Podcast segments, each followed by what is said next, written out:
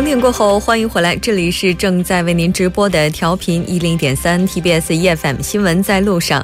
稍后为您带来我们今天的第三部节目《走进世界》，为您介绍最新国际实时动态。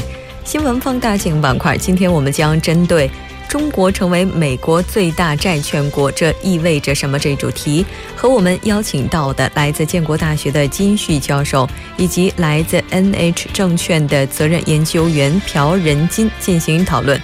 当然，新闻放大镜板块也期待您的参与。您可以发送短信到井号幺零幺三，提醒您每条短信的通信费用为五十韩元。另外，您也可以在我们的官方留言板或者是 SS 上进行留言。为您简单介绍一下节目的收听方式：您可以打开收音机调频一零点三，也可以登录 TBS 官网三 W 点 TBS 点 c o r 点 KR，点击 EFM 进行收听。另外，您也可以在 YouTube 上搜索 TBS EFM 收听 Live Streaming。稍后是广告时间，广告过后进入今天的走进世界。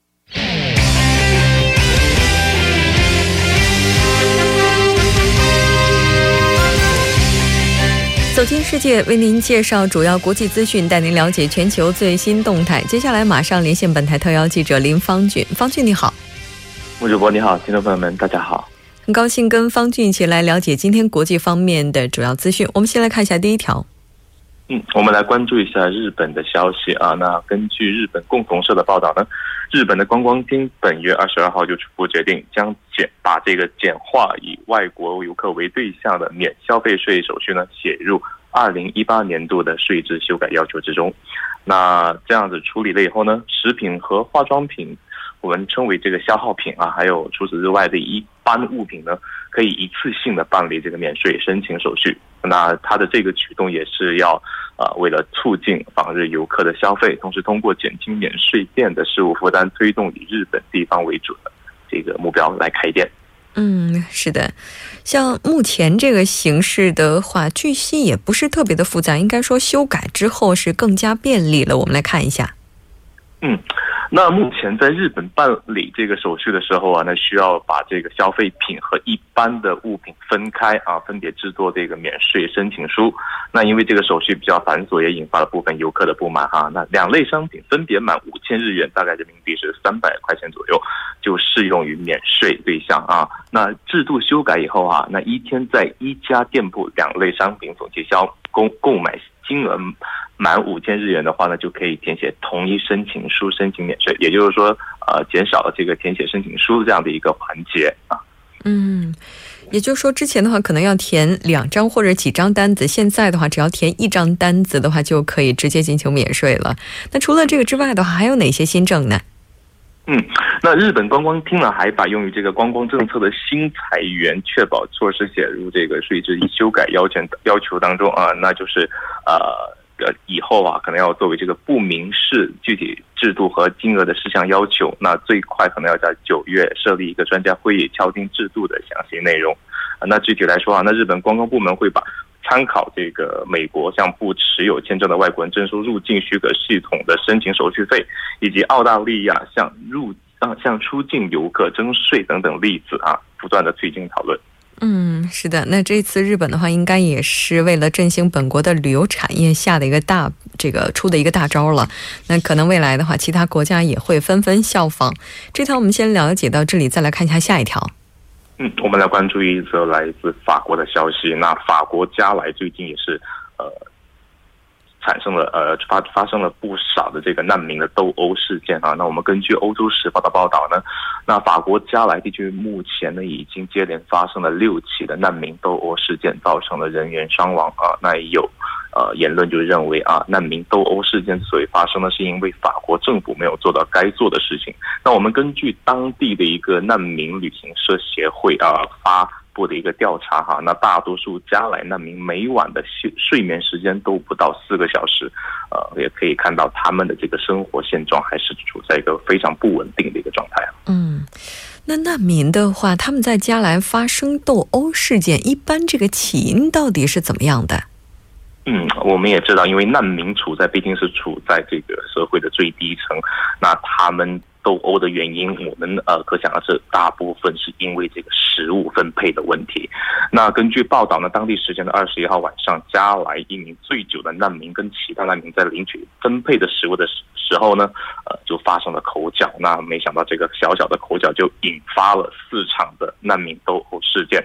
那二十一号晚上的二十一点到次日凌晨的六点呢，来自阿富汗还有其他其他邻近地区的，呃，约一百五十名到两百名难民就大打出手啊，就造成了十六人轻伤啊。接下来在二十二号下午呢，又有出现这样的类似的斗殴事件。嗯，是的。嗯，那刚才您也提到了，说这个难民的这个相关的协会也出来指责政府，是因为现在难民在法国的生活境况，或者说他们的目前的现状非常糟糕，对吧？嗯，没有错。那这个协会的创始人叫西法希尔凡哈。那这个希尔凡他就表示啊，难民的生活环境过于糟糕啊，尤其是要面临不同群体之间的文化差异，所以很多难民会选择抱团啊，就是要组成一个群体。那如果群体当中有谁受到了攻击呢，他就会表现得非常的团结啊。嗯，是的。那其实一个国家吸纳难民入境的话，只是帮助他们的第一步。那让他们在本国能够享受到应有的一些权利，或者是给予他们最低的一个保障，那也许是需要考虑的另外一个问题了。那我们再来看一下下一条。嗯，我们来关注一则这个关于停火计划的消息。那法国、德国、俄罗斯、乌克兰四国领导人最近正在商讨乌东部新一轮的停火停火计计划哈。这个消息是来自于俄罗斯的卫星网啊。那根据这个媒体的报道呢，克里姆林呃克里姆林宫就证实了哈。乌克兰问题，诺曼底四方，刚刚我们提到四个国家的领导人呢，日前就举行了一个电话会谈啊，各方就表示坚持支持，预计将在二八月二十三日决定的一项新停火计划。那我们可以来关注一下背景。那在二零一四年四月份呢，乌克兰东部地区就爆发了武装冲突。那同年九月份，各方在明斯克达成了停火协议，但是冲突并没有因为协议而停止。那在二零一五年二月呢，新明克。明斯克协议就签署，呃，但是各方就这个乌东部地区的政治安排达成一致，但是也是没有得到有效的执行。根据联合国的最新数据，那乌东部危机自爆发以来，已经造成了逾万人上升啊，那超过的二点四万，也就是两万四千人受伤。嗯，是的，当然，各国领导人都支持在八月二十三号的一项停火计划。那也希望这项计划的话能够得到有效的执行，能够使相关区域停火。我们再来看一下下一条。嗯，我们来关注一条印度的消息哈。那根据《印度时报》八月二十三号的报道，呢，印度的北方邦啊凌晨发生了这个火车的脱轨事故。事故共导致导致五至少五十名游客，呃，五十名乘客受伤。嗯，应该说这也是一条让人感觉非常遗憾的消息。那这起事故发生的原因是什么呢？嗯，那我们可以看到哈，它主要是这个列车呃，在这个北方邦的奥莱耶地区附近跟一辆翻斗车相撞啊，那一场。这个事故就造成了九节车厢脱轨哈。那事故发生了以后呢，呃，官员也是立即赴赶赴现场救助啊。但是事故还是造成了五十名乘客的受伤。那这已经是十九日以来北方邦发生的第二起火车脱轨事故了。那十九号的时候呢，同样有一起类似的事故，就造成了二十二人死亡，一百五十六人受伤。嗯，是的。火车和翻斗车发生相撞，导致火车出轨，这一起事件听起来也是让人觉得有些匪夷所思。但是无论如何，也希望事故的后续处理能够顺利。好的，非常感谢今天方俊给我们带来这一期连线，我们下期节目再见。好，下次再见。稍后我们来关注一下这一时段的路况、交通以及天气信息。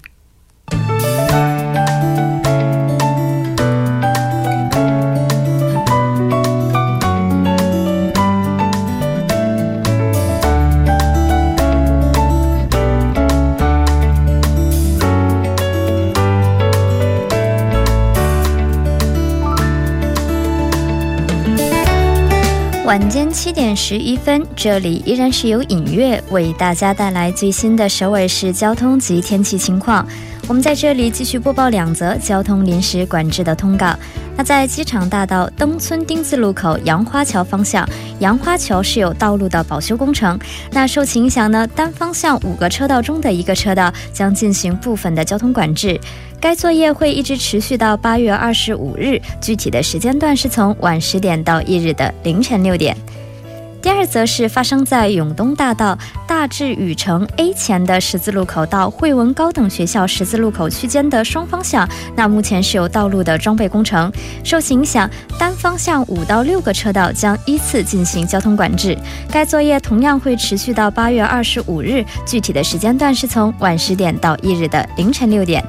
好，我们继续关注下目前路面发生的突发事故，以确保您安全出行。第一条是发生在退西路光西洞方向汇贤十字路口到退西路二街方向，那二三车道呢是发生了交通追尾事故，受其影响，后续车道目前是交通停滞的状态，还望您参考路段小心驾驶。第二则是发生在往十里路汉阳大医院到城东文化院前，那后续车道进行的施工作业目前已经完成，道路恢复正常。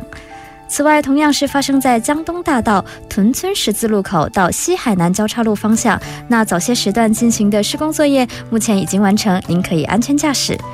好的，最后我们再度关注下今明两天的天气情况。今天晚间至明天凌晨阴有雨，最低气温零上二十六度；明天白天阴有雨，最高气温零上二十八度。好的，以上就是这一时段的天气与交通信息，稍后我还会再回来。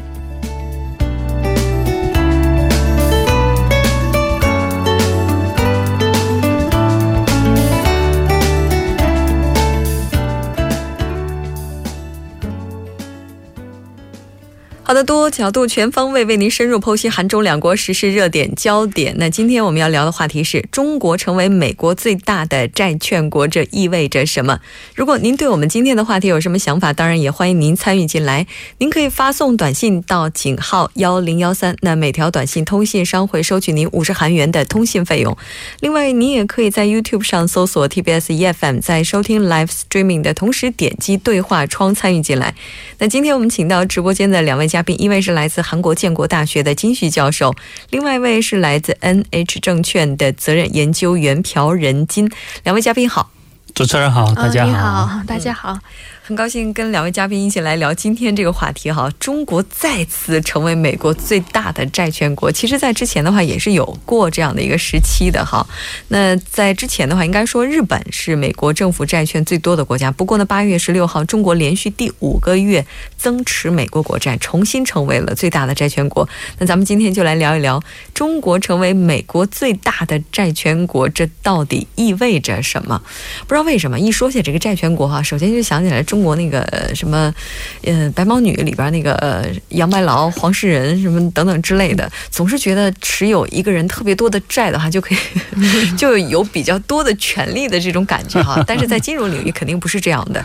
二零零八年的时候，中国超过日本成为美国最大的债权国。咱们今天也来回顾一下，这零八年那个时候到底是个什么情况？哦，我们看一下，零八年九月的时候，中国首次超过了日本，成为了美国的最大的债主，应该说是全球经济主导地位的转移所带来的必然结果吧。当时有很多专家就说，中国很快会超过日本，成为世界的第二大经济体。啊，我想大家应该还记得，当时二零零八年是爆发了全球性质的一种金融危机，所以当时国内呢，关于是否应该继续购买。美国国债也出现了不同的声音，呃，首先就是争论的相当激烈，反对一方主要认为呢，金融危机过后，美元有可能大幅贬值，那样我们持有了这么多债，就会导致未来更大的损失。那么就是表示肯定支持意向的呢，就认为继续购买美国国债呢，有助于美国金融市场的恢复稳定，从而呢，使得中国外汇储备在金融危机中的损失会最小化。所以当然是都是两面性的，都有，就是有的是反对。意见有的是支持，虽然争论吧当时就是很激烈，但是中国是明显加快了增持美国国债的脚步。因为可能当时摆在中国政府面前的现实是，除了美国国债之外，中国的巨额的这种外汇储备很难找到一个更为安全的这样投资的地方了。嗯。其实我就记得那个时候，因为中国一直在增持美国国债，然后这个美国就利用汇率的杠杆进行了一个操作，完了之后，中国很多的这些债就化成泡沫，据说这个损失也是比较大的。最近一段时间的话，中国我们这个刚才在这个新闻节目当中也提到说。中国的话，现在也是发行了六千亿的国债，一直在滚动发动。不知道这个是不是也跟这个筹钱有关系哈？当然都是一些猜测。那不久前，中国重新成为美国最大的债权国，这又意味着什么呢？嗯，首先呢，这个债券国啊，债券是什么呢？就是国这个国债嘛，国库券嘛，对吧？嗯，这一块中国买的呃比较多啊。那么。这意味着呢，中国呢比以前确实更有话语权啊，这个是肯定的，因为你手持了美国这方面的一个债权，那么意味着你肯定有这样的相应的话语权啊。那么这意味着啊，呃，我觉得呢，现现在这个呃，大家也知道，最近中国和美国有一个很大的一个争议贸易之战啊，争议之战，嗯，美国呢啊。特朗普呢要制裁中国，甚至拿三零幺这样的一个很过去从来没用的这样苛刻的这样的条款来牵制中国，而中国呢进行反击。你既然用三三零，我们也有相应的筹码可以去对付你。那么，那么在这种非常节骨眼的这样的环节下啊，这样这样的比较敏感的环这个环境下，中国呢突然间啊超过了日本。啊，变成了美国的最大的最大的一个债权国。那么，中国这个打打这个贸易战，对中方是肯定是呃相相对来说是这个有利的嘛？啊，这也是一个看点啊。嗯嗯，也就是说，这个中国成重新成为美国最大的债权国，在中美贸易战当中，也可能会成为一个新的筹码。那应该是吧，他这因为他比较有很大的主动权。如果是在就是中方也表示你这种贸易战对这个表示强烈的不满，如果在就是很激激激情激起了他这种愤怒的情况下，他可能会来抛售美国债，这样的对美国就是说不好听是一种威胁的方式，可是我们一种筹码吧，可以是这么讲。对美国的金融市场可能也会有冲击。对，实际上那个刚才朴嗯朴仁金那个研究员也说过啊，当时。我我们回顾一下，二零一零年的时候，当时也出现过这样的问题。那么中国呢？呃，当时奥巴马上上任这个总统嘛，当时美国是非常害怕中国把自己手持的这个国债呢抛售去啊，这样的话肯定对美国的这种经济的金融的稳定性给他一个很大的一个冲击。当时是呃，美国遇到了全呃这个从来没有呃。比较很严重的这个金融危机的这样的环境下，当时如果中国当时要如果这么做的话，对美国的影响力是非常大的。嗯嗯，好像这个近年来的话，中国一直在增持这个国债，金融危机发生之后也没有减持。中国这么做的原因，其实应该也是刚才我们提到的这些吧。嗯，还有就是，我想补充一点，就是外汇储备在增加，对于中国来讲，正在庞大资产在增加。然后中国呢，或者国际收支是一直出现盈余的，那样这样这么多的钱会投资在哪儿为最佳的选项呢？当然就是购买流动性最高的美元资产应该是首选吧。嗯，所以就是一直在增持，应该是这样的情况。嗯，我也比较同意他的这个朴研究员的这个观点啊。那么美国有个什么好怎么样的好处呢？它是一个。高度发达的市场经济的这样的国家，它的这个市场的透明度是非常高的，而且是比较开放的。因此呢，你把这样的这个大量购买美国的国债呢，它的的盈利的这个诱惑力还是有的。那么，相比德国和日本和英国这样的国呃国家的这个债券呢，美国的债券呢更具有安全性和流动性的这样的优势嘛。所以呢，中国呢也是出于自身的呃利益的这个角度去投资的，并不是说你要亏损也去买这个人家的国债，这个是肯定做不到的。对，买国债的话肯定。定还是因为它是有利可图哈。哎，这个有点类似于什么？就比如说一个家庭里面，他可能在这个资产上有一些盈余的话，他就会购置一些比较安全的投资产品。而美元的国债的话，可能在中国看来的话，它就是一种比较安全的理财产品哈，有点类似于为我们的这些外汇储备找一个安全的藏身之处的感觉。那现在中国持有的这个债券金额大概有多少呢？哦，我看了一下统计，六月份的时候呢，所持美国国债中国是总量上升到了一点一五万亿美元。啊，然后呢，日本呢排在第二位，是一点零九万亿美元。然后这两个国家加在一起呢，是美国国债这种境外持有量所占比例是超过三分之一。这样，美国呃中国比日本稍微多一些，大概中国占六分之一左右吧。整体美国国债来讲的话，哦。也，它这个占比还是相当高的，还哎，我觉得这个数字非常的有趣啊。刚才提到说，中国现在持有的是一点一五万亿，而今天的话，不是今天，就是这个是今天还是昨天？昨天晚间吧，周二的时候，周二晚间滚动的这个国债发行的是六千万亿。哎，这个我在想，是不是咱们普通老百姓其实买的中国国债的话，它间接的也就能够连接到美国国债上了呢？嗯，这个我觉得是两码事情。那么国中国国债就是中国自己发行的国债嘛。嗯。那么它有一个，我看一下国债的汇率啊，利率啊，利率水平呢，美国那实际上它利率水平并不是很高，一般是百分之三以内的。但中国呢，最近的国债利率反而比这个美国的利率还要高一点，三点六。十年期好像百三点六以上，好像是我记得是这样子啊。这次是百分之四点多，百分之四点多啊。那我可能就是呃，那你就你可能啊，之前是三点六左右吧。那么也就是说，从这个利率的这个角度来说，中国国内的利率反而更高一点。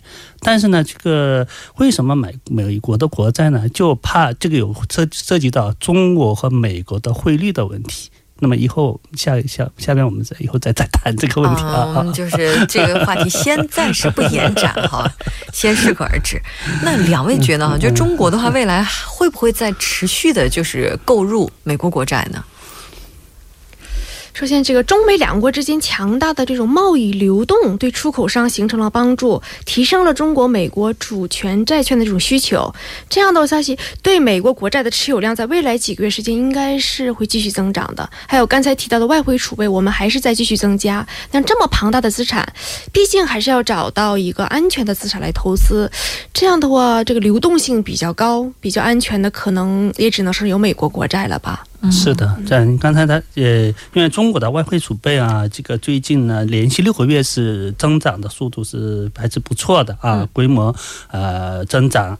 那么这样的话啊，还有今年还有一个特点呢，啊，资本外流现象比较减少了很多。那么过去呢，我们呃所涉涉及的问题呢，这个呃资本外流。这个问题，呃，这个也有出现过不少问题啊。过去，那么这个呃，我觉得主要的原因呢，今年以来呢，我们国家呢执行过一个强强有力的这个外汇管制的一个方法啊，从今年一月一号开始呃执行的。那么过去是你人汇款人民币二十万以上嗯都可以的，但现在呢，你汇款人民币五万人民币以上的话，你都得登记备案。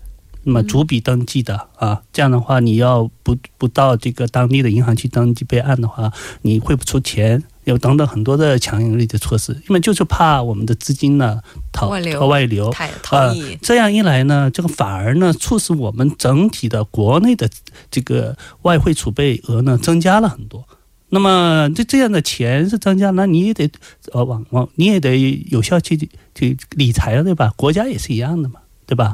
那么你就买了这个呃美国的美元啊，是不是更安全一点？所以投到这边多一点啊，实际上是这样子啊。我特别好奇的是，对于一个国家来讲，这笔外汇储备的话，真的只有投资其他国家的这个。这个国债，比如说像美国国债才是最安全吗？我记得好像像日本的话，就在其他的一些地方，比如说非洲啊、南美啊，再比如说其他的一些岛啊等等，就买了很多的地。其实那好像那个投资也是挺安全的感觉啊。这个哈，实际上是这样子，这个国你国家拥有很多的外汇储备，并并不并不定呃不不一定的都买这样美国的国债，它有很多的投向的。你比如说，我们有一个叫。呃，国家的叫一个丝路基金，大家不知道听没听说？那么这个基金呢，百分之六十五呢，呃，由国家的外汇管理局的子公司呢，他去弄拿这个外汇储备去办这个资基金公司。那么我们搞“一带一路”建设嘛，它可以投到这个项目上，那么去创收益。呃，这个是一个。过去我们再回顾一下，在两千年代的中期的时候，我们都有很多的商业银行要上市嘛。那么上市当时的很多有债务去剥离，然后呢，你还有注资。那么注资怎么注资的呢？当时是这个人民银行下属呢有一个有一个叫自己设立一个叫中央汇金公司，然后呢，中央汇金公司拿这个国家的这个外汇储备呢，然后呢。作为最大的股东，去投资呃控股了这个这几家商业银行，然后呢，这几家商业银行才可以到什么上上证公司啊、上香港啊、美国去上市的。所以呢，这个外汇储备的它这个使用的这个方方方面呢，也很广的。这个几呃，并并不是完全都投向美国，这不是这种概念，是吧？哦，没有，只是只是有点好奇哈，这个是不是真的投资美国国债的话，收益会比较高一些？不知道听到这儿的话，是不是也有朋友在想，我们是不是也应该去买点美国国债，然后来投一投？好像那个“一带一路”倡议的话，应该也是出自于同样的一个想法吧？它也是对外汇进行一个比较合理的利用，同时呢，也能够促进周边国家的经济发展。应该应该应该是有也有这种想法，但是呢，这个“一带一路”这个，它它这个你要投资的话，也国家作为这个外汇储备这个资金的使用是非常有严格和这个尺度是非常严格的，所以呢，它必须是呃给一个最安全、最稳妥的这样的机构去承办。啊，那么你你可能我都不能说这个呃，但这个基金公这个它这个从国家的这个政策的导向上啊，去支持它的啊，是这样子啊。是，那你像这个零八年的时候，当时中国的外汇储备的话，曾经一度超过了日本，就成为了第一。后来的话，就有什么样的原因，就使得中国开始减少对美国国债的持有呢？哦，当时是这样的，和前一阵儿，就是这次超过日本之前，我们又是抛售了一些美国国债，原因是为了我们保住人民币的汇率啊，人民币汇率一直是被看空，就是贬值的，然后它就这样的情况下，嗯，差不多可能会出现这样的一些问题。那我们稍事休息半点过后，继续来讨论这个问题。